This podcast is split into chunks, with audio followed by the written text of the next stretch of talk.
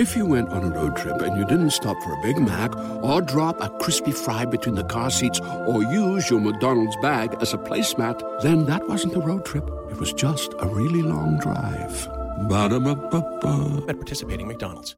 At State Farm, we're committed to uplifting Black futures. In collaboration with organizations like 100 Black Men and National Urban League, State Farm provides high school students with the opportunity to learn and apply best practice strategies for saving and investing, all while offering academic support, life skills, and exposure to college access programs to prepare these students for life after high school.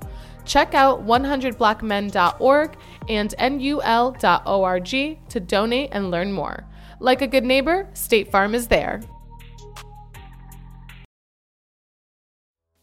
There's this thing in us where we want people to acknowledge our greatness. Mm-hmm. But I'm good. And I think the more that we teach our children, if you know you're good, mm-hmm. be good. People need to know, especially black people, like Yes. we need to know compliance ain't gonna keep you out of trouble. Correct. That does not mean go wild out. Right. But at the same time, who you are is perfectly okay. It's enough. Right. It's, It's perfectly enough. okay. It's not only is it enough, it's powerful, Mhm. right? It's powerful and it's magical. And like there are things that only you can put into the world. If you don't take the stuff that is living inside of you and put it out into the world, it will not get put there. True. You do not want to go to your grave with your magic still stuck inside of you. Stuck inside of you. Stuck inside of you. Stuck inside of you. Stuck inside of you. Stuck inside of you. Stuck inside of you. Stuck inside of you. Stuck inside of you. Wel- welcome to While Black, a seriously opinionated podcast bringing you the real and raw on anything happening while black. If black culture's there, we're there. If you're pissed or empowered, then let's talk about it. Ride with us on this all black everything. Everybody, welcome back to While Black. Welcome back. We're glad to have you here with us again today. You got Vince with you. Art in the building once again. I am straight up so excited about today. Now, I know you hear me talk about our amazing guests, but you gotta hear me when I tell you today. This is an interview I've been waiting for for months and for months and for months. And I am so excited to have this conversation today. Whoop, whoop. Because of my excitement, I'm not gonna go through our normal banter back and forth. I want to get every and I pronounce the hell out that every moment out of this interview that I can, because I think this is such an important topic. So today we are sitting down with Miss Nic Stone, the author of Dear Martin, and I could not be more excited. She is a Spelman graduate, Atlanta born and bred. She has a flair for hair, for makeup, and for super dope books, which she contributes to. So, with no more further ado, I want to welcome Miss Nic Stone to the While Black Podcast. Nic, welcome. Uh, You know, I think we just, you need to come with me and introduce me everywhere because that intro was magic. hey, Hell it yes, I have how a I flair. feel. You like that? Yeah. I got a flair. I'll take It it. said magic. it's the magic.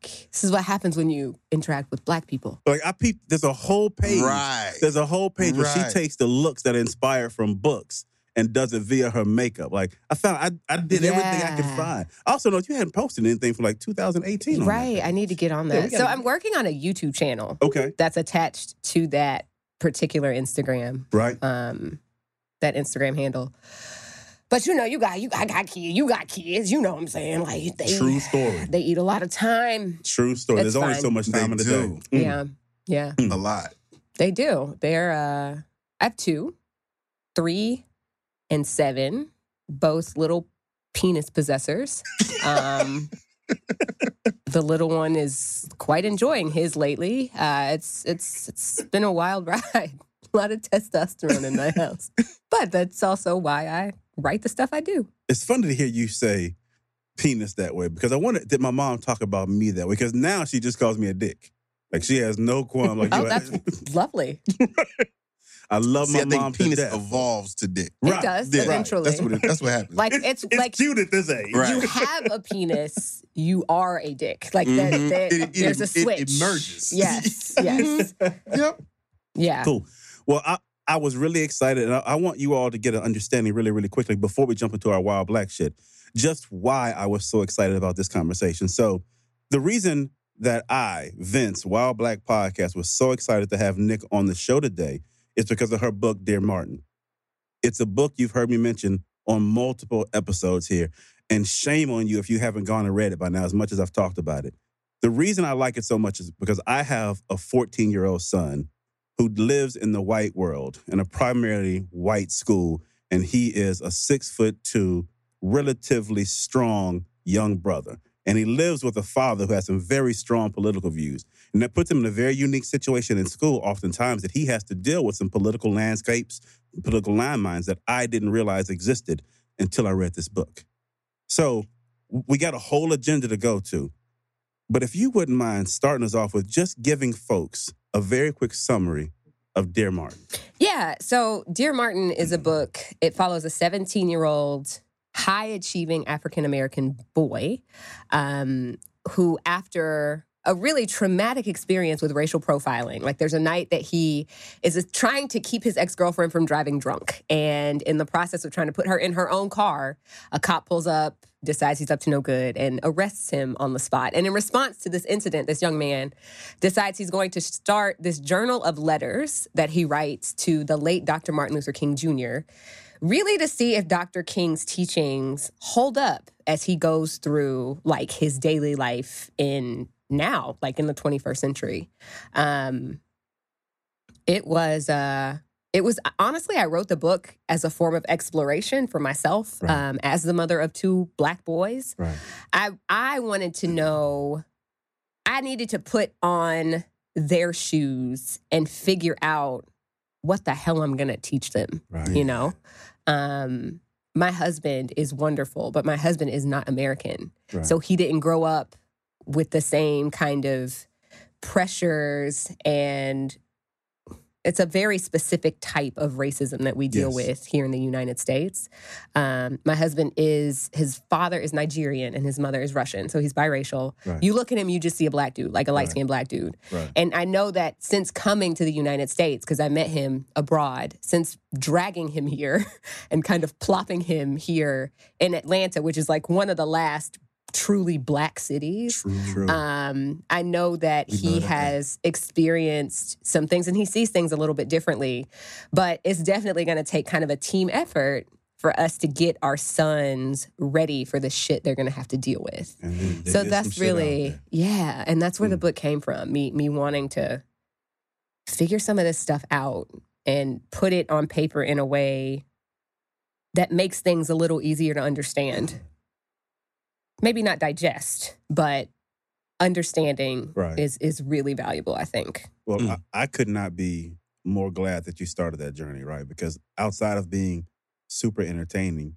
it was the first thing that opened my eyes to some of the difficulties that my son may already be having. And then he confirmed, Mhm. right? I, I felt like I was completely blind to what he was dealing with in school. Yeah.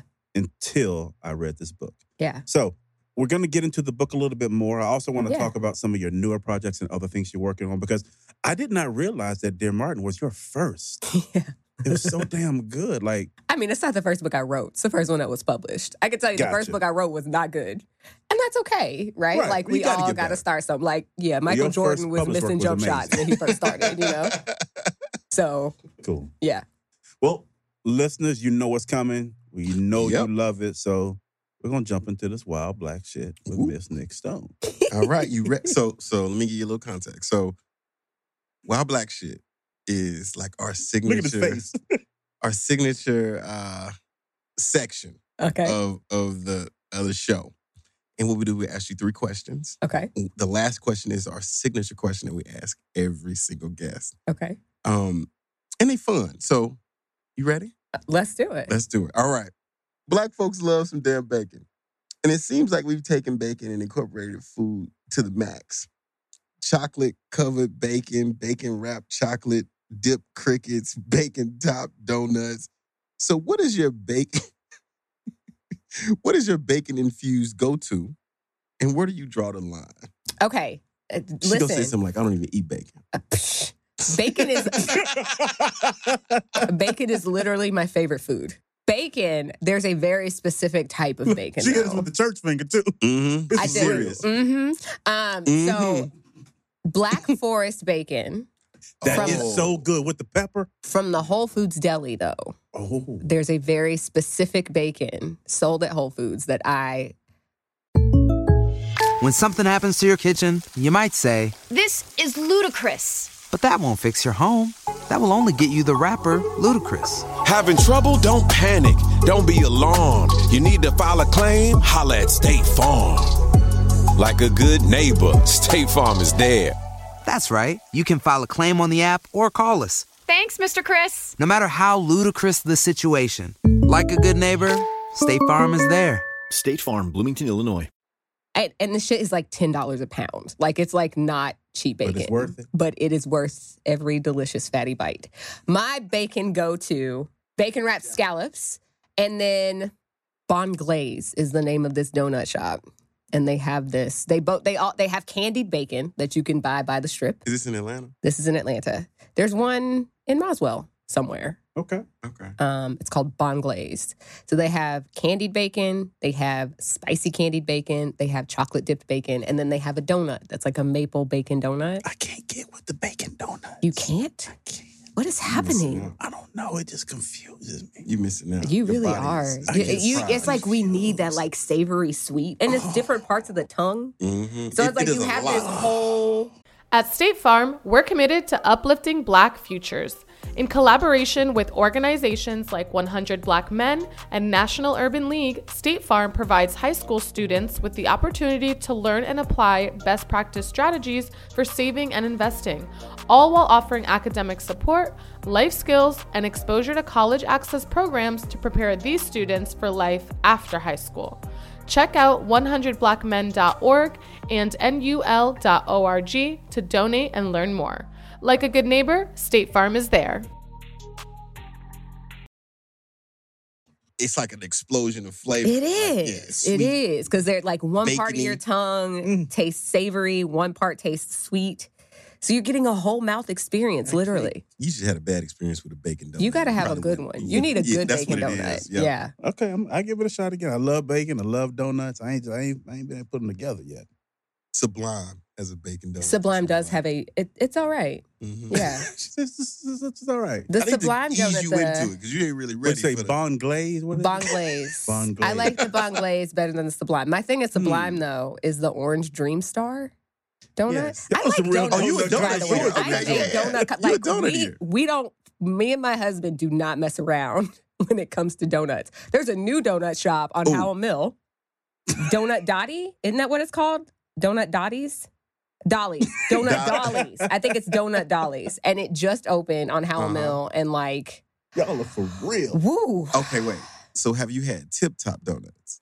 I have not. How the hell y'all know? Like, I know God. Shipley's, So check this Krispy out. Kreme, Dunkin'. Oh, Oh, no, no, sir. no, we no, gotta those- write you a list, those- bruh. yeah, you got them- you gotta go to Revolution. Listen, there's, you gotta. there's, there's a you- donut shop in Ponce City where all the donuts cost five dollars. that's that's Five Daughters Bakery. Yes. Uh huh. we Yes. love those as well. Check they are good, fluffy. but I struggle with the whole concept of one donut costing me Now that's too much. That's too much. But I did. well, see, no, listen. Yeah, hold on. fuck that's- I that's don't agree because this is what I Five will dollars say. is too much. There is something to be said for eating for enjoyment, and that's something that I don't True. think we do enough I'm as Black people. Like we're so no, I mean no. Okay, Ooh, got paid pay this light bill, but there's that, That- donut. right, right. But it's But I slab mean, like, ribs. expensive food that is designed just to be enjoyed. Like we don't eat enough of that. right. Like I really love oysters. I love raw oysters. Ooh, and like Yum yum. I just loves that. Oh, they're so good. Where does Krispy Kreme fall on the list for you? Krispy Kreme's Kris- oh man, Krispy yeah. Kreme Oh, is- bro. I Oh, mean, bruh. it just depends on what you're going for. Like if you just want like a nice, So like let you me say if just you eat want something heaven, fast. You go to Krispy Kreme, right? If, you, want, something quick, if you want quick, yeah. If you, you, go want to a Krispy donut, Kreme. you know if you what I'm saying? want You would go to Krispy, Krispy Kreme. Kreme. Like, oh dang, I I, I just Yeah. really got a crave it real quick. But if you want to like enjoy yes. something rich and beautiful and delicious. You got to go to Tip Top. You got to go. Oh, Tip Top. So gotta tip, Tip can you write that down, dear? Yeah. My husband's in the room, by the Yeah, way. Yeah, Tip, Um, Tip Top. Tip Oh, Top. yeah. We're gonna go to Tip Top. Man, And they for have a Krispy Kreme, blueberry fritter. That Oh. is. Oh, Got yeah. you. Okay. So so donuts is got it. Donuts, yes. Third question, signature question. The signature We question. love this question. What do you love most about life while black? oh man, You should see this look she just gave us. so many things. Yes. Um, you know what I will say? The one thing I do love most about life while black is the lack of sunburn. And I know that sounds ridiculous, but my husband and I just came. We spent 24 hours in Tel Aviv, and Listen, that's when you know you balling. I lay- that out there. my, my husband is a Delta flight attendant. she hit me with church this was a completely free trip. um, but we we went to the beach and I laid on the beach for what, 25 minutes? And I baked to this beautiful golden crust. Just beautiful, nice, rich, melanated chocolateness. Right. And if I was white, I would have been red as a lobster. And I think True. that there's something in to be said. I've gotten Mhm. sunburned one time, and I like. I'm so glad I'm black. I Oh, yeah. never want to experience that again. It happened to me mm-hmm. once. It took me two days to figure out what the hell was. Yes, going on? It took me Yeah, I a didn't know minute what the too. I was I was like, like, why, why? does this Yeah. hurt? What is Yeah, happening? Like so this is th- my experience was like it was it was I was in the shower and I was like, why is my back feeling this? What is happening? Right, What is right. What It's the like, what is, is what the fuck is this? yes. Yeah, That's how they feel when, this, man? when they get slightly oppressed. right. what is this strange feeling that I Right, is have of unequal? I don't like this inequality. How dare you? And I happened to be, we were at, we were in Israel. So I lived in Israel for a few years. Um, my husband's mother is in Israel. Like he lived in Israel for a decade before I yanked him out. Um, but we happened to be at her house and she's Russian. So I think it wasn't it her that told me it was sunburn? I think it was her that told me, oh, you just have sunburn. And I was like, What is that? I have what? like, what is that? no, I don't get that. What do you mean? I've been like, is there a cure? Like, I don't. What, what do you mean it's sunburn? I don't. This Like, is I'm- that's not even in my vernacular. like I have brown skin. We don't, we don't, we don't, we don't get do that. darker. We don't get Yeah, burnt. get- like you don't. I don't burn shit. What are you talking about? Yes, that was a new experience. So yes, Mhm. the lack of sunburn is delightful. that is.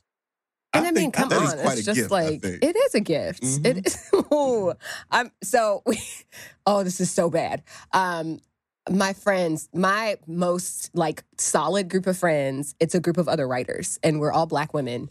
And one of them uh, has this theory that wrinkles on people who are paler skinned uh, are are Insufficiently are, melanated. In, yes, wrinkles are a form of uh, comeuppance for slavery.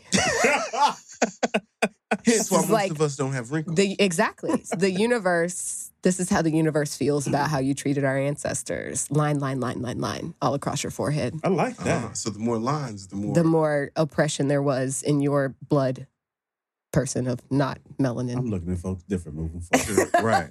We've we have Mm. now proven that to be a scientific fact just because it Mm. came from your from your mouth. It, it- uh, well Mm, through, Through I'm- your- I will be the messenger. you're the Gotcha. conduit here. Mhm. Gotcha. Mm.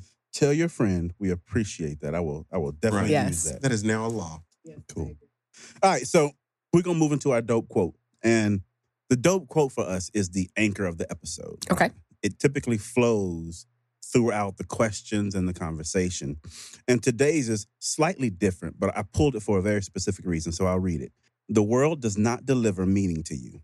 You have to make it meaningful, and decide what you want and need and must do. It's a tough, unimaginably lonely and complicated way to be in the world. But that's the deal. Miss Zadie Smith. Genius, that woman. Right. So I'll tell you why I pulled it and then I'll ask you your position on it. What do you think about it? So the reason I thought that was so important is because when I think about Dear Martin as a piece, I think about the fact that you wrote something to create meaning, to explain and to help explain what's happening and the why. And it was something that had to be done, right? It was something that we needed to be done. I'm sure it was something that was tough because of the perspective you wrote of, you wrote from being a grown woman, speaking about these issues. And I just felt like it was so, so needed, but also so very simply complicated at the same time. hmm Right. And so I, I pulled all that from that quote because that's the lens in which I want to talk from today. It is the the must have, the must do that you felt inside to tell that story. Even in like oftentimes some of the best things for us from a culture standpoint come from a place of selfishness, right? Mhm. This podcast came from a very a very selfish place for me. Is I want to create a world that's better Mhm. for my children's sake. hmm Right. So talk a little bit about what you thought about the quote and how it ties into the book. Yeah, I mean, that's actually the perfect quote to attach to the book because throughout the book you have this kid trying to figure out his place Yeah. and trying to find meaning in what he's going through and trying to figure out how to give meaning back to the world based on what he's been through. Um, and I totally agree. And I, it's interesting if you think about, like, I think about like life and how life functions and how inequality is not a thing that is confined to race. Um, my second book was all about sexuality. Uh, the third book is all about economic inequality. Like there are all of these ways that people find to screw each other over, Yeah. basically. And figuring out, like you said, how to take what you have experienced and turn it around and try to do something with it, figure out the meaning behind it and do Right. something with it so that the world is better for, like you said, your children. Same thing for me. Like Right. I wrote Dear Martin for my children, um, which is selfish, but not at Right. the same time, True, you know? true. And I think that, I think that with anything, we feel a compulsion to create because the one thing that makes human beings different from every other member of the animal species is that we we create for enjoyment. Like we're not just creating to survive. Like there's something about creating and connecting that is so inherent to being human that it's even the reason we look for meaning, I think. Right. I agree. Um, Mm. so I, I do, I do love that quote, and it. I'm gonna make you send it to me so that I I can will. print it and stick it on the top of my computer. Um, yeah, as I move forward. Cool.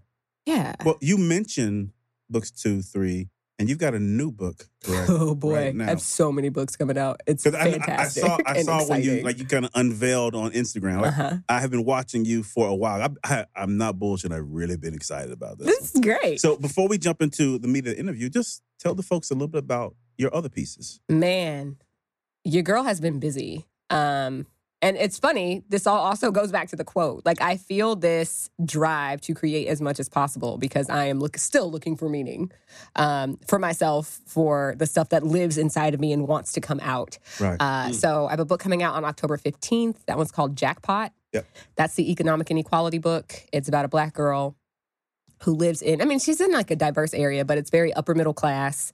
Uh, and she's one of the poor kids. Right. She works at a gas station. There's a night that she sells a lottery ticket worth a whole hell of a lot of money. Um, but when the winner doesn't come forward, she decides she's going to find this woman and she enlists the assistance of the only person in the store when she sold a ticket, and he happens to be the richest boy in school. So it's this collision of like having and having not.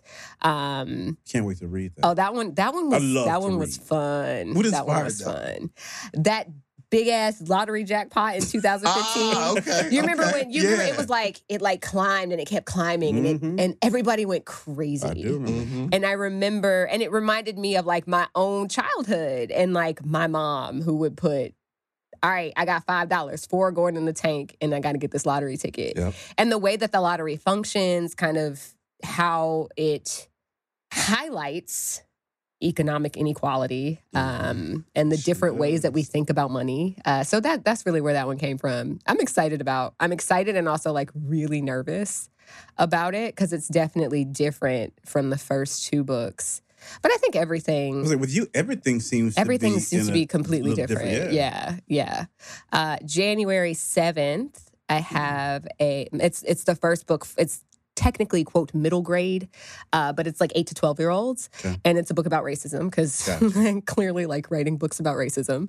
um, but this one is about a, an eleven year old little black boy who goes on a road trip, an impromptu road trip with his white grandmother. Right. Um, as I mentioned, my kids have a white grandmother right. um, and they they drive across the American South, basically redoing this trip that the grandmother tried to take with her African American husband in the 60s. Mhm. And she, of course, never got to complete the trip because of all of the like terrible things and the the, the, the limitations there were Right. um, on travel, especially not only if you were black, but if you were black and traveling with a white person. right. Um, and as they travel, he realizes that like the world was different and yet maybe not as different. right.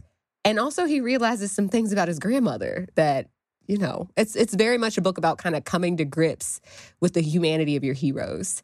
Um, yeah, so that's January 7th. May 5th has not announced, so I'm technically not allowed to talk about it, but I can say that black people will be very excited. That's all I can say about that one. I was gonna say, don't get in Um, trouble. Oh, Oh boy. black people. This is so, an so give us place. a, We like don't a want trouble. nugget. Like black people will be very excited. Black people will be very excited. Uh, They're um Every book comes with a free donut. It involves some superheroics. Who needs an alarm in the morning when McDonald's has sausage, egg, and cheese McGriddles and a breakfast cutoff? Ba da ba ba ba. And we'll just leave it at that. Okay. Superhero. Su- superheroics and black people will be excited. That's all you're getting. Oh, I'm already excited. and then I'm, I'm, I'm hoping for a new black superhero what you out saying? there. What you saying? Yeah, yeah. Or a science fiction joint? right, what? right, right. Future, like okay, What? Because we do exist in the future. oh, we do. do. Everybody, we, Uh-huh. we in there. Yeah. Oh Yeah. boy, do I have stories about that whole thing. Black people Oh. not existing in the future? Come on. Anyway. Yes. Um, yeah. Oh, And then uh October s- Damn. oh you, you you have been busy. what? I think October 9th of next year, the sequel to Dear Martin comes out. Really? That one is called Dear Justyce. And that one is the flip side. It follows Quan from Dear Martin. Really? So, where Dear Martin was about the high achieving black boy kind of trying to wade his way through a very white uh, world, this one is about the kid who more or less goes in the opposite direction. Um, because I got a lot of a lot of people have read Dear Martin. A lot of kids have read Dear Martin. And something I kept hearing from the black boys for whom Dear Martin was the first book they'd ever read. Right. Uh, Oh wow. they they would say to me, "We love this book. We love this Right. hero. He's a hero for us, but, But what this about- not our life." Right. Right. Yeah. Um, I have a pair of mentees, uh, Isaiah and Danny, and they like tag team texted me one day, like, Nic, we need you to write our story. Like, Danny has, you know, he's been in and out of juvenile hall.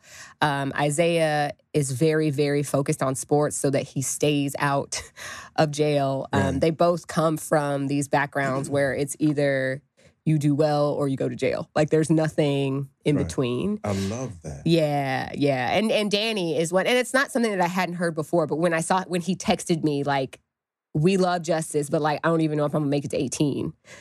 I was like, okay, so let's do that that other side. Yeah. And so in this book, Quan is writing letters to Justyce from jail because Quan is in jail at the close of Dear Martin. Um, But you don't go very, very deep into him into the in the book. not really, you but know- you're about to really get to know that guy. Because like you hear more about him if, I- if I remember because it's been early on, early on. In You hear book, about like, yeah, and then because and he's then at the he's table who, like with, yes. he's with Manny's family, right? Yes. And is that Manny's? So he's cousin? Manny's cousin. Yes. Right. Look at me. Boy, go Look ahead, at you. You, you know Shit. it. You know it. So he meets, and then that's he visits. Justyce myself. visits him. Justyce visits him in Yeah. jail. Yeah. Um, and from there, they forge this this relationship that you find out a lot more about in in this next book. Listen, Uh, please stop bullshitting. yeah. Go get the book. Yeah. Uh, I, I'm excited. I want to share. I have bought like when, when I like like I'm blessed, right? Mhm. We- We're all been blessed. So I found this book to be something that I felt was so needed. I have I don't know how many times I've bought the book. Yeah. it's probably I mean literally I'm probably in the, in the 20th or 30s now, right? Because I just buy it and I send it off to people. yeah. So when I when I find someone with a child in the age frame that I think they need to have this book, as opposed to waiting for their parents to go get it, I'll just send them the book. Mhm. So I send it to a friend, and her daughter has to write a, a paper to me about the book. And one of the questions that came back from her was she felt like I'm sorry, listeners, this is a selfish podcast. I'm sorry. That's how we get just down. right. at Wild Just bear with They me. know. Our It is what it know. is. Yeah. and I had the same question. Her question was, "What's behind the name Justyce?" Because Yeah. obviously it's a it's it feels like a play on the Oh, word justice. 100%. And folks, it's spelled with a Y, not with an I, so it's a little bit different. Break down, actually, break down Justyce, Manny, and uh, Jared. Oh, Jared. so justice, um, it is a very on the nose play on words. Yes. Uh, every every time I've done this, I've done it a few times and it's worked every time I've done it. But of course, I'm gonna say this, and then like it'll be two or three people who do it and they're like, this don't work. But typically, if you open the book and you find the word justice, the mm-hmm. name Justyce, J U S T Y C E, mm-hmm. it should apply to justice as the concept as well. Mm-hmm. Um, for instance, the book opens, the opening chapter of the book, you have this young man who leaves his friend's house at like three in the morning to go and more or less rescue his ex girlfriend. Uh, he's gotten a call from this ex girlfriend's friend who has told him, I dropped her off at her car and she's trying to drive home, but she's had way too much to drink. And, And no by the end of this chapter, that. Yeah, attention. there is. And by the end of the chapter, though, he's sitting on the ground in handcuffs, and you have justice in handcuffs. And it's literally the concept of justice has also been arrested in this scene. Justice was going to do the right thing. Literally. And And, ended he ended up in handcuffs. So in justice, the con. J U S T I C E, like as in Lady Justice, is also arrested Right. in that chapter. Um, so, and interestingly enough, in the sequel, you have this kid in jail writing letters to Justyce, and like, and he's and in these letters, you Boy, see niggas him. deep off in this thing. You know, oh, Very you much gotta gotta switch it up on him every now I and then. see you. I see. Um, He's throwing it in there. but it's And this- important, This is kids though. consuming this. Yeah, but at, and that's the best part. Mhm. And they're consuming it. They're Meaning consuming it an and it's getting in their needs head. that. Right. And I think we definitely underestimate kids. Yes. We Yes, underestimate, yes, and I say that because the best questions I get about this book come Mm-hmm. from like 14 to 18 year olds. Oh, I got some of them here. And they just, and I'd be like, okay. Like, for instance, I had somebody be like, yeah, I really liked Sarah Jane and like SJ, that's social justice, right? That was like, Damn. That was not deliberate, but it I was like, I was like, I missed that, but that's cool. I, and that wasn't on purpose. But That with Manny, really cool, especially Manny, knowing that character. Right, That exactly. really cool. So, see, it's interesting. Like, there's so many things that come out of a writer's subconscious that you don't even realize And are on I, the I page. know I asked about the characters before. Do that? Explain the relationships between Justyce, Manny, and Jared. Yes. just- So Justyce, okay, Manny is kind of if Manny is at the center, you have Justyce on one side and Jared on the other. Jared is a a very privileged, very rich, very falsely enlightened in his opinion. He thinks he is wildly enlightened and he is ass backwards. Um he grew up Manny grew up with Jared, and Justyce started at their school in ninth grade. So from ninth through 12th grade, Manny has been very close with Justyce, and Justyce Right. is Manny's first African American friend. Right. Um, and they're the only two black people in their entire grade level at Yeah. this private school.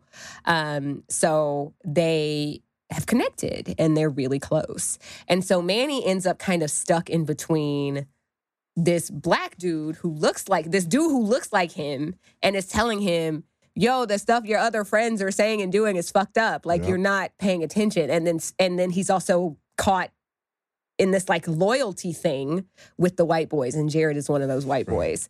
Um, so you see Justyce and Jared constantly butting heads, and Manny just kind of being in the middle, um, trying to figure out where he's at. Right. Mm. And he does come to a realization. Um, He's so good.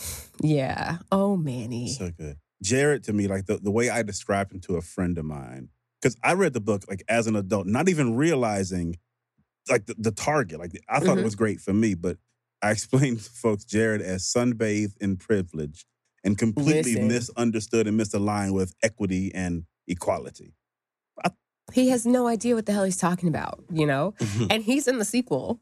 And like you see this isn't really a spoiler. Um in the first scene where you see Jared and Justyce in the sequel, SJ is also so SJ is is Justyce's white girlfriend. And she's Jewish. They end up. It takes him a while to even get okay. Like he's been interested in her, and he's like developing Mhm. these feelings for her, but he's not okay with them initially because his mama ain't gonna be okay with it. So he has to deal with the idea of liking, um, liking a white girl, and then they wind up getting together. Um, Listeners, you're gonna love SJ. Oh, SJ. But in this op- in this scene where you see the three of them in Dear Justyce, SJ is going off on Jared as usual. But Jared at Yale, so Jared and Justyce both wind up going to Yale. And Jared has an incident where he gets a DUI and also has like a bag of weed on him Mm. when he gets this DUI. That's some foreshadowing from the book itself. Uh-huh. Yeah. But because of privilege, as you said, he is sunbathed in privilege. He basically gets off with a slap on the wrist. Like his dad mm. brings their lawyer up there. Like, what, there wasn't that the argument SJ presented to It them? was. Okay, I'll be quiet. It was, yeah. So you see Jared literally experiencing the stuff that was foreshadowed in the first book mm. and having to grapple with the fact that like nothing bad happened to him. And I think that like Mm. when you when you interact with Jared in the sequel, um, I'm interested to see what people think of him after So they read him in the that there's a sequel. Like he has coming. not made this drastic turnaround that is unrealistic. Right. Um, he's definitely learning some things. He has grown a good bit, but he's still Jared. Like he's still, you know, you don't turn around 18 years of hyper privilege in a semester at college. right. you know. Right. Right. Um, so yeah, he's he's an interesting he's an interesting Jared character. to That me guy. represents the younger version of the guys you see standing on a popular street corner with khaki shorts on, long sleeve white shirts, and Mhm. a slight pink hat with a bottle of beer in their hand. In their Right. Sperry's. Don't forget the Sperry's. yes, yes. Right. That is With that no is worries. Jared. No worries. So so as you talk about the characters, you have this amazing sense of how you develop them. I mean, What- they're like real people to me. yes, like like Hell, was me it, too. Was I'm it sorry. anything that inspired you to have that much of a character development thought process as it relates to each one as an author? Character character development is the most important thing to me. Um, Mm-hmm. because for me, books are about people. Um, every story that I ever write will be about the people that populate the story, not Uh-huh. about what's actually happening. Like the things are happening to people, not people being plopped into stuff that's already happening. Um, and I think that with, and it's interesting, every book that I write, these characters, they are people who live inside my head, right? And it's Mhm. like being an author is like the only place where that's okay. If I was, right, if I was like a banker and I sat and told somebody, yeah, I just have these people talking in my head all the time and they just won't shut up, like nobody would. I think I, there would be some concern. But as an author, that's a thing that people expect. And it's a thing that I'm okay with. Yeah. And so a lot of the time before I write a story, a full-blown character will present himself or herself or their self to me and they just get to talking. And if I don't write the story, they will drive me crazy. so, That is cool as yeah, hell. is it cool or is it And it's a- creepy? it's a because scary, I think there's a but very line and I'm like It's kind cool, of but it a little bit. Right? I, I see Yeah. scenes much the same way. So Yeah. it's it's That's the gift cool to in, in, in cursive being creative. Yeah, it's Mhm. awesome, and and, and Yeah. like I'm glad for it because like so every before I start a new story, I have a character template that is three pages long. Sing, no, it's two pages, two pages, single space, and by the time I fill it out, it'll be like four pages long. But it's got all of these questions that I will ask myself about this character I'm about to write a story about. Um, because at the end of the day, once you have finished reading the book, I want you to feel like you know these people. Right. Question. One of the one of the main themes, at least that I took from the book, was this was this juxtaposition between I'm young, black, I'm good, I'm confident, I'm positive, along with this other side, like I'm young, black, and I'm bad, right? hmm How do you not I don't want to ask how you came up with that, but I think it's something that a lot of our young black brothers and sisters, our young black queens, kings and queens deal with. hmm How would you advise them and their parents to help them figure that out? Because there's a lot going on in the media and society, consciously, subconsciously, that puts us in a very negative light Yeah, and puts that weight on us. How would you advise managing through that? know thyself. Mm. Um, so my my kid's first grade teacher is an angel. I think uh, her name is Leslie Byers, um, and I, we I love her so much. We went to lunch a couple of weeks ago um, because she is just she is brilliant as a person and as a teacher and she values connection over compliance in her classroom and as we were at lunch she was telling me that she has an african american colleague who has two sons and this colleague came to mrs byers and basically was like i need you to stop doing your classes the way that you do them like if i don't teach my sons to be compliant they're going to run into trouble and as a black mother, while I hear that, I also don't think it's good for us to teach our children to be compliant because at the end of the day, compliance does not keep us out of trouble. No, Correct. And it reinforces. It the- the reinforce issue exactly. Yeah. It, it exactly it reinforces the system and it it crushes us. Yeah. I Mhm. think it crushes our kids. Um, one of my favorite books uh, is "The Fire Next Time" by James Baldwin. Yeah. The James introduction Baldwin is the inspiration for this podcast. Yes. James, listen, do not get me started on James Baldwin. The introduction to that damn book, there's like one line where so he's writing this letter to his nephew, right? Mhm. This is this is the inspiration, the introduction to this book. He's writing this letter to his nephew. And he basically says, like, who cares if they call you a nigger? If you're not, why does it bother you? Right. And I think that that's a thing that we need to get a better grip on. Mhm. Um, to be honest, can't nobody white tell me shit. Amen. I'm doing great, Right. right? You, I have been followed around bookstores that have my book with Mm. New York Times bestseller across the top on like a center table, and I had a manager, a bookstore manager, literally follow me and a friend around the store. Like, bitch, you think I'm gonna steal books? Like, I, I can. I write books. I write books. Right. I Matter of got fact, seven books in my hands that I I'm about to made go pay you money. for. That's me right there. right, Right. Like, I'm good, boo. Like, I. Like but- you don't but even know. You have you no, don't even and, know. and I'm okay with that. Is Mhm. the thing. You don't even know. And- yeah.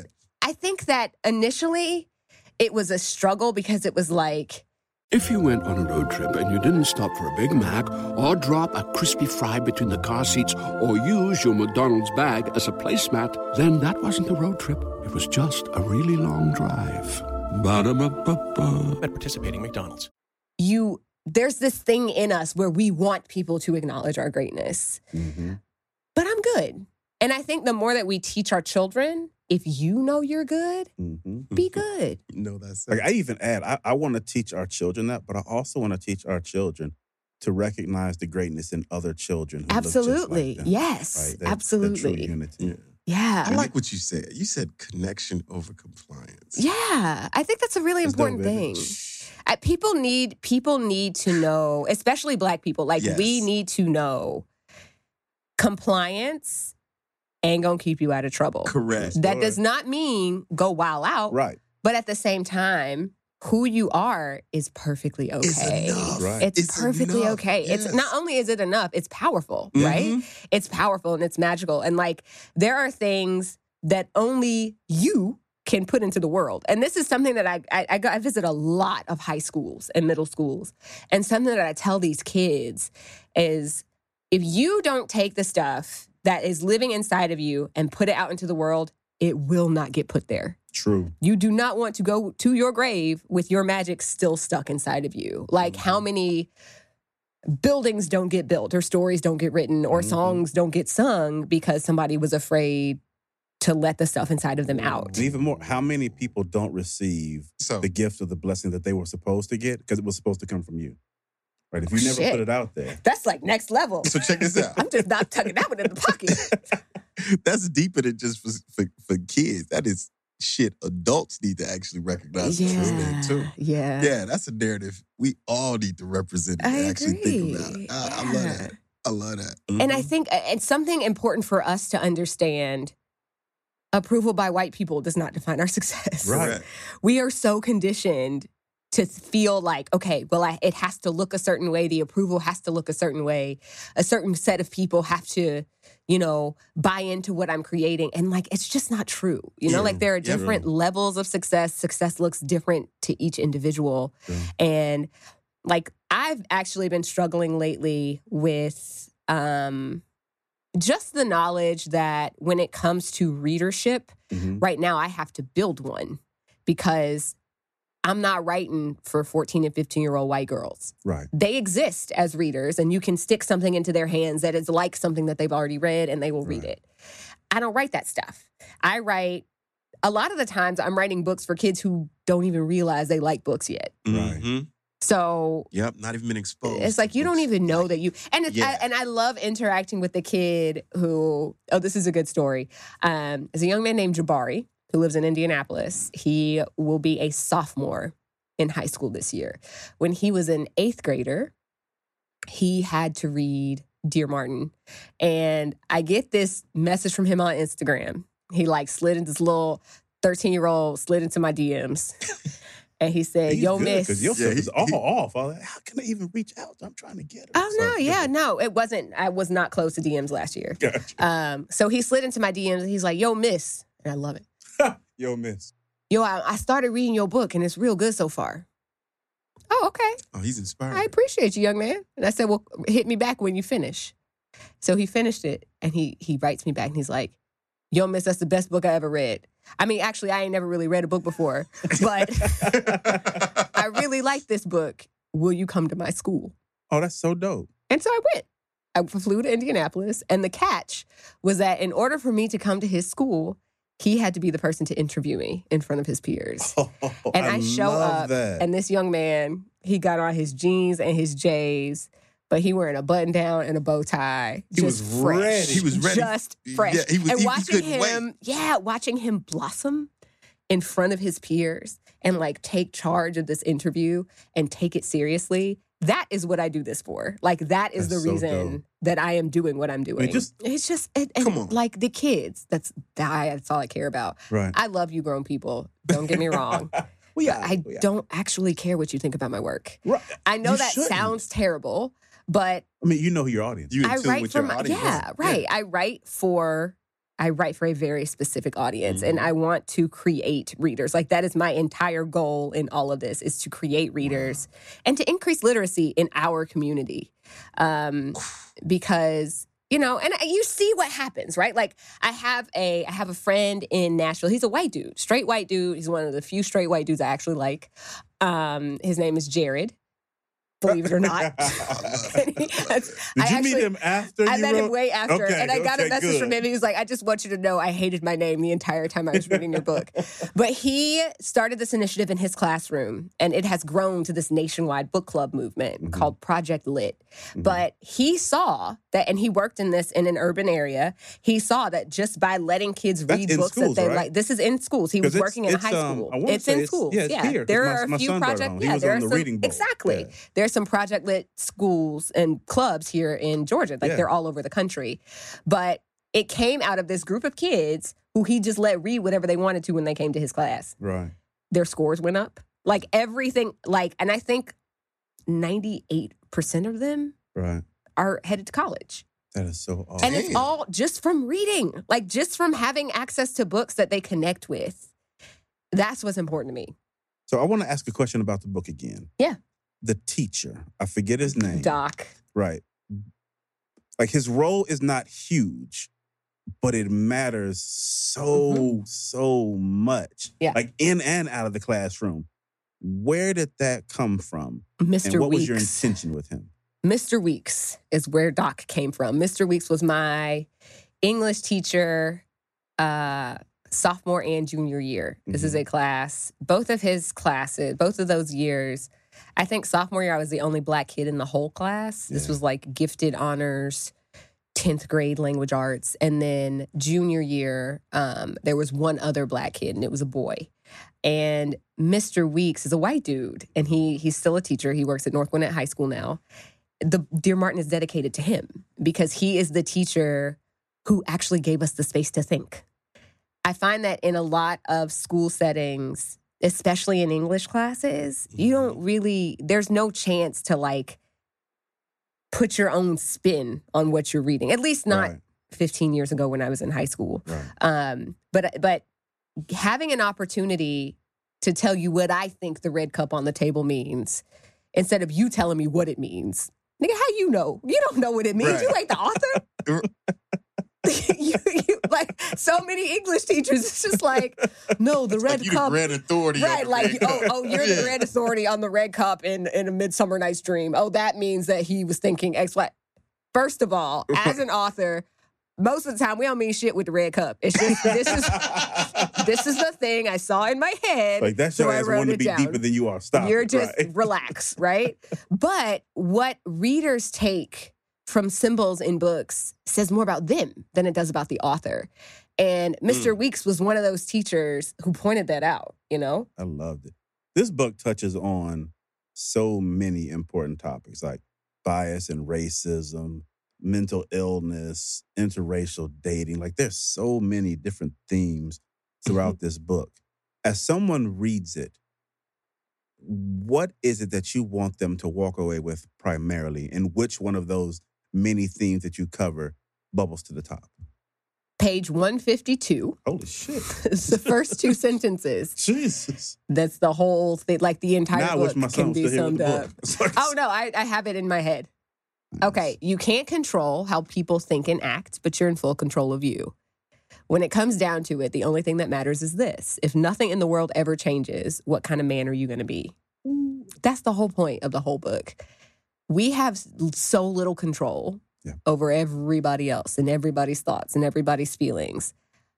What kind of person am I going to be, no matter what people think of me? Mhm. is really the heart of this book and it's what i want people to take away um, is is the idea that like you still have to decide who you're going to be even when people are not good not good to you Right. um, when you are a victim of racism when you the the test score scene in dear martin yes. i pulled that out of my life yeah. Oh. yeah, yeah. So there's a scene in Dear Martin where Justyce has gotten into Yale early action. Jared, who we discussed, uh, got deferred. And Jared, That scene stuck with me. listen, and Jared, this person who this whole damn book has been talking about racism doesn't exist. I'm not a racist. Racism's not real. He literally says, You can't tell me he didn't get in because he's black and I'm not. Mhm. Mm. And so they sit in this classroom and they start discussing their qualifications, their test scores, their GPAs. Mhm. And Justyce actually got the higher ACT score. Mhm. Jared is so stunned he doesn't even believe him. Mhm. I pulled that from my life. My senior year of high school, I was having a similar discussion with this white girl who sat in front of me in AP language. And my ACT score, my ACT composite was two points higher than hers. And she looked me straight in my face Isn't, and that's the disparity in the book too, isn't You're it? Lying. Yeah. Yeah. Oh, yeah. Yeah. yeah. She looked at me and said, There's no way you got a higher score than me. Cool. Has stuck with me forever. And it will continue to stick with me. We- we Especially have those since She follows me on Instagram now. It's great. Watch me work, bitch. You should send her a message every now and. Motivation. Two points. Like, how you doing? Right. What are you? Oh, are you unemployed? Oh, mm, it's unfortunate. Make sure you buy my new book. I want to be respectful of, of time, so I don't want to keep you much longer. But I want to ask one more question about the book, and then one short one about just inspiration in general. Okay. The book is called Dear Martin, Mhm. right? And there's a very, very obvious tie. You already talked about Justyce writing letters to Dr. Martin Luther King. Mhm. Where did that idea in itself come from? 2014, Michael Brown was killed in Ferguson, Missouri. Mm-hmm. The Black Lives Matter movement kicked off. We know the hashtag was born Yeah. when George Zimmerman was acquitted. That, that motherfucker. Anyway, but the Black Lives Matter movement kicks off in Ferguson. You've got these protests that last a very long time. There was a point where it was illegal to stand still for longer than like 40 seconds or something. Um, and everything's going crazy in Ferguson. These marches and protests are kind of spreading across the country. And I kept hearing these prominent public figures saying shit like, Dr. King would be appalled. I get so frustrated at that. What? Who Dr. King are you talking about? Right. It was Kasim Reed that pushed me over the edge. Mhm. Kasim Reed is the former mayor of Yep. Atlanta. Yep. There was a march planned somewhere downtown. I can't remember. I can't remember when it was planned for. It was sometime in 2014, and Homeboy said like. The, he fixed his mouth and he said, All I ask is that you don't take the freeways. Dr. King would never take a freeway. Sir, Everybody loves McDonald's fries. So yes, you accused your mom of stealing some of your fries on the way home. Um, but the bag did feel a little light. Ba-da-ba-ba-ba. Let like- me pack like- up this DVD of Selma and mail it Right. to the mayoral office because Dr. King took a lot of freeways. Yes. So noticing or And coming to realize how many people have taken Dr. King's legacy Mm. and sanitized the shit out of it, Right. They take the one one little aspect of who he was. And we just gloss Mm. over Yeah, everything fuck And that's all we teach They too. fuck it up. Don't We're get it right. We're gonna gloss over the fact that he was in and out of jail. We're gonna Mhm. gloss over the fact that like his assassination was not the first attempt on his life. Let's Mhm. gloss over the fact that he was like number one on the FBI's most Like the watch thing list. gets me is, Let's is he, gloss he over had all a of those conversation with things. Harry Belafonte where he talks about, I fear I've led my people into a burning building, right? Dr. King that they talk about was not necessarily all of Dr. King. He had a- no, be at all. We- yeah, we no, a no, no, absolutely. You're so right. Even the civil rights movement, the civil rights movement was more incendiary than Black Lives Matter could ever be. Absolutely. And that's the So thing that true. people like. It- We're so we get so caught on the good things that were Yeah. accomplished We that it's like oh we re- we remember we think it's past the end, but we Right. don't remember the means. So that's really where the idea to write to Dr. King came from. Um, I just got irritated by seeing people quote him in ways that I'm like, bruh, come on. It, and the quote would be the right quote. You just applying it to some Context, bullshit. right. It's it, it. th- This is what I call that. That's like you applying a very strong message in a fucking weak way. Ooh. I like that. Yeah. Dude, when when um the vice president, because I have Voldemorted both of those motherfuckers. Um Voldemort as in he who shall not be named. Like I we don't that. we don't use those Uh-huh. names. Uh but our current vice president, the day after MLK Day, no, it was the day ass. before MLK Day, gets on and they're talking about this damn wall and he quotes Dr. King. I was in an airport. If I had not been in an airport, I probably would have broken something. You want to punch him in his mouth. Oh He- my gosh. Boy. I yeah yeah no so so yeah Dr. King uh, making sure that people understand Yes. and, and also understand that applying his teachings the way we're told we're supposed to don't work. Yep. It, it's not and that's not what he meant. But and the- the flip side is, it works perfectly for the their intention on keeping us Mhm. in this Yes. position. And they- Yes. they, take every advantage. so you if you would just act like Dr. Yeah. King and so I have this kid, okay, I'm gonna act like Dr. King and see what happens. Like, do you really want me to act like Dr. King? Because more than You- likely, you you, want don't me to even act know. like him. How- Right. Right. Correct. You, want me to act the understand way you the- think he would act. So Right. that's what I'm going to do. I'm going to act the way that I've been in, I've been taught to to interpret his actions. Like Dr. And King see also what said, "We're coming to get our check." Listen, He also said that. it's important that that we start looking a little closer True. at Dr. King's legacy and Mm, what I he agree. really stood for and Yeah. what he meant when he said certain things. Completely agree. Yeah. Well, I want to ask one last question. There is a lot of pressure out there just in general. And and with that comes diamonds, right? So there are that means there are a lot of people out there who have been through some situations that have helped them to find and identify the story inside of them. Mhm. How do you suggest they go from pulling that story inside to the out so that we can then consume it and learn from it and benefit? How do they start that journey and follow the things that you've done? The first step is going to be facing the ugly things. Okay. Um, with Dear Martin, it was not an easy book to write.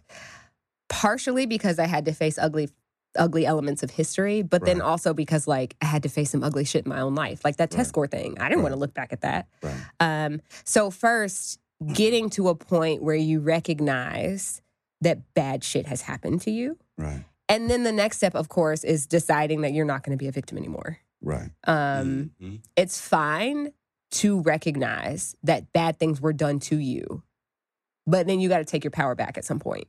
Right. And I think that for a lot of us, I do, I interact with a lot of kids who, but miss, like they always hating on me. I, I hear you, young man. I do. And I know that they are always hating on you, but like, what are you going to do about it? Like, Right. what are you going to do? Mhm. Are you going to let that stop us. you? Yeah. right. Like you you can't let it stop you. And so once you figure out number one, what you want to talk about, and two, the fact that you actually do want to talk about it. For me, the next step is always like coming up with an actual story. Like I do not do I don't write autobiographically on purpose. Like it'll Right. trickle into some into my work. Um, but I like taking stuff that's happened to me and putting it into characters that aren't real because Right. honestly, it helps me understand myself better. Right. And it will also, it's like you're looking at yourself in third person in a way. Um, so my suggestion is to write a novel as opposed to, I mean, look, if you want to write like a, per, a book of personal essays, you could do that. If you wanted to write a memoir or an autobiography, you could do that too. But there's something very powerful about novels. It gives people an opportunity to kind of take a step out of reality, which, believe it or not, I think helps things set in a little bit better because you don't have this wall up. You don't have this guard where you're trying to protect yourself from things that are real. So if you can say to yourself, oh, well, this isn't a thing that has happened. And then later on, you find out that it is, and it shifts your perspective. But like your perspectives were shifting while you were reading this thing, Right. and you didn't even realize, realize it. it. You're Yep. just like, oh, I'm enjoying this really great story. Oh my God. Yeah, Right, I feel right. differently about this whole thing now. like oh okay right um so yeah i'm really big on outlining like i think it's important to to figure out figure out the story you want to tell and then figure out how you're going to tell it Right. um i'm really methodical in my personal writing process uh, so I always have an outline. Like I said, I do a character template. I do an outline, a character template, and then I will start writing based on that outline. And then the publishing process is a bit excruciating and terrible. But you have to have a little. It's terrible. I mean, if you want to self-publish, it's one thing, and it's definitely a viable way to go. I didn't want to do my own marketing, and I'm certainly not trying to publicize myself. Right. So I went the traditional publishing route, which will require a literary agent. So then, like, that's your next step after you've completed a work is to find an agent. Gotcha. And the process there, just Google query process because you need to, you got to like get your work in front of different agents. And then they're the people that put it in front of the publisher. And eventually it's on a shelf. I made that sound so simple. I understand. Yeah. I mm. understand. So I apologize ahead of time. That created two questions. Can I ask two more Of questions? course. Okay, great. Um, so you, you talked about the outline and, and knowing your character. Mhm. When you start writing, do you already know the end? Every time. I cannot start a story without knowing the end. I feel like I feel like I can't contain all that in my head. Like I mean, there's a lot that gets fleshed out. That's why you write, and that's why I write the outline because I don't have to remember. It's just like you have this. There's this TED talk. Elizabeth Gilbert I love TED Talk. is a wonderful, wonderful woman. Um, she wrote the book, the book Eat, Pray, Love. Yep. She has this, a new book out, but she did this TED talk. If you Google or go on YouTube and you look up Elizabeth Gilbert genius, there's this TED talk where she talks about the creative process and how before the age of enlightenment um, and before we human beings decided that we are the supreme beings in the universe, uh, where where the hell did we get that idea? Um, there was a time when creativity was looked at as this like gift, like, and the genius was a thing that would come into your head.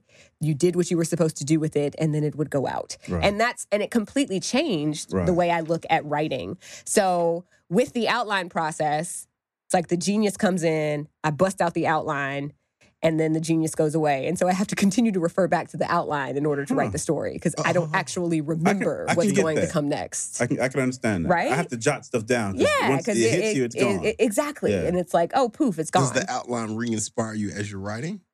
it just reminds me of where I need to go next. So then the then there's like a different genius, I guess, that comes in and does the actual fleshing out. For me, writing is very nebulous. Like there's no rhyme or reason to it. Like I can tell you the specific processes and like do A then B then C, but I can't tell you how to tell a good story. right. Like I can't tell you like how to form a sentence or where do you add in suspense? That's like I can't do that. I have no and I don't even know the Yeah, secret. it's just yours. this thing that like okay, on page 15 I see that I need to add X. I don't know how the hell I know that. It's just a I, I don't know. I completely get so the real last question. Uh-huh, he You- says. you heard this so many times. You you are a content creator, right? You put information, thoughts, and ideas into the world with the hope and the expectation and the goal that they impact someone who's receiving that information, right? So I want to step away from books because I don't feel like that would be a fair question I feel it, it might put you in a precarious situation. So I want to change it Mhm. and say if you are a songwriter or if you are a singer and you knew that for two minutes or three minutes, you could have the attention of any audience that you wanted. Every single one of the people who fall within your criteria of an audience hear everything you sing or every word that you wrote. What would you call the song? What would you name it? Shit. Who would the audience be? And what would you tell them? Like, I didn't want to ask in book form because you got book ideas going already. I didn't want you to have to give anything away, but song. The audience would be my seven year old son. He'd be the only person in the room. Nice. And the song would be called You Can Do Anything. And that's it. Dope. That's all I care about is my children, my because my three year old wouldn't get it. He would run off. But the seven year old, Mm-hmm. he's at the place now where he would look at me and he would hear everything I'm saying and he he would take it in. I'm singing that. everything I'm singing and he would take it all in. That's awesome. Cool. Well, Nic, What's the next question? that- I'm that's it. that is it. That is it. The last thing that we'll say is we always love to hand the mic over to our guest to close out the show. You can tell the people anything it is that's on your heart to share with them. Plus, share your contact information, where they can find you, things like Mhm. that. And listeners, as you know, I'll have it in the episode description for you as well. Okay. Um, yeah, so Nic Stone, I am at Nic Stone, N I C S T O N E on Instagram. Twitter, don't bother because I hate Twitter. If you really, really, really, really want to follow me on Twitter, I'm at Get Nicced, G E T N I C C E D, and I'm only at Get Nicced because the white man who has the Nic Stone handle won't give it to me. Um, the oppression. Damn white people. Um, no, he's actually he's a nice guy and he does use it for work, so fine. Uh, and the last thing I will say to truly close us out is, friend, you are magical while black. Thank you. Mhm. Beautiful. While black, we out. We Peace. are out. Another dope one.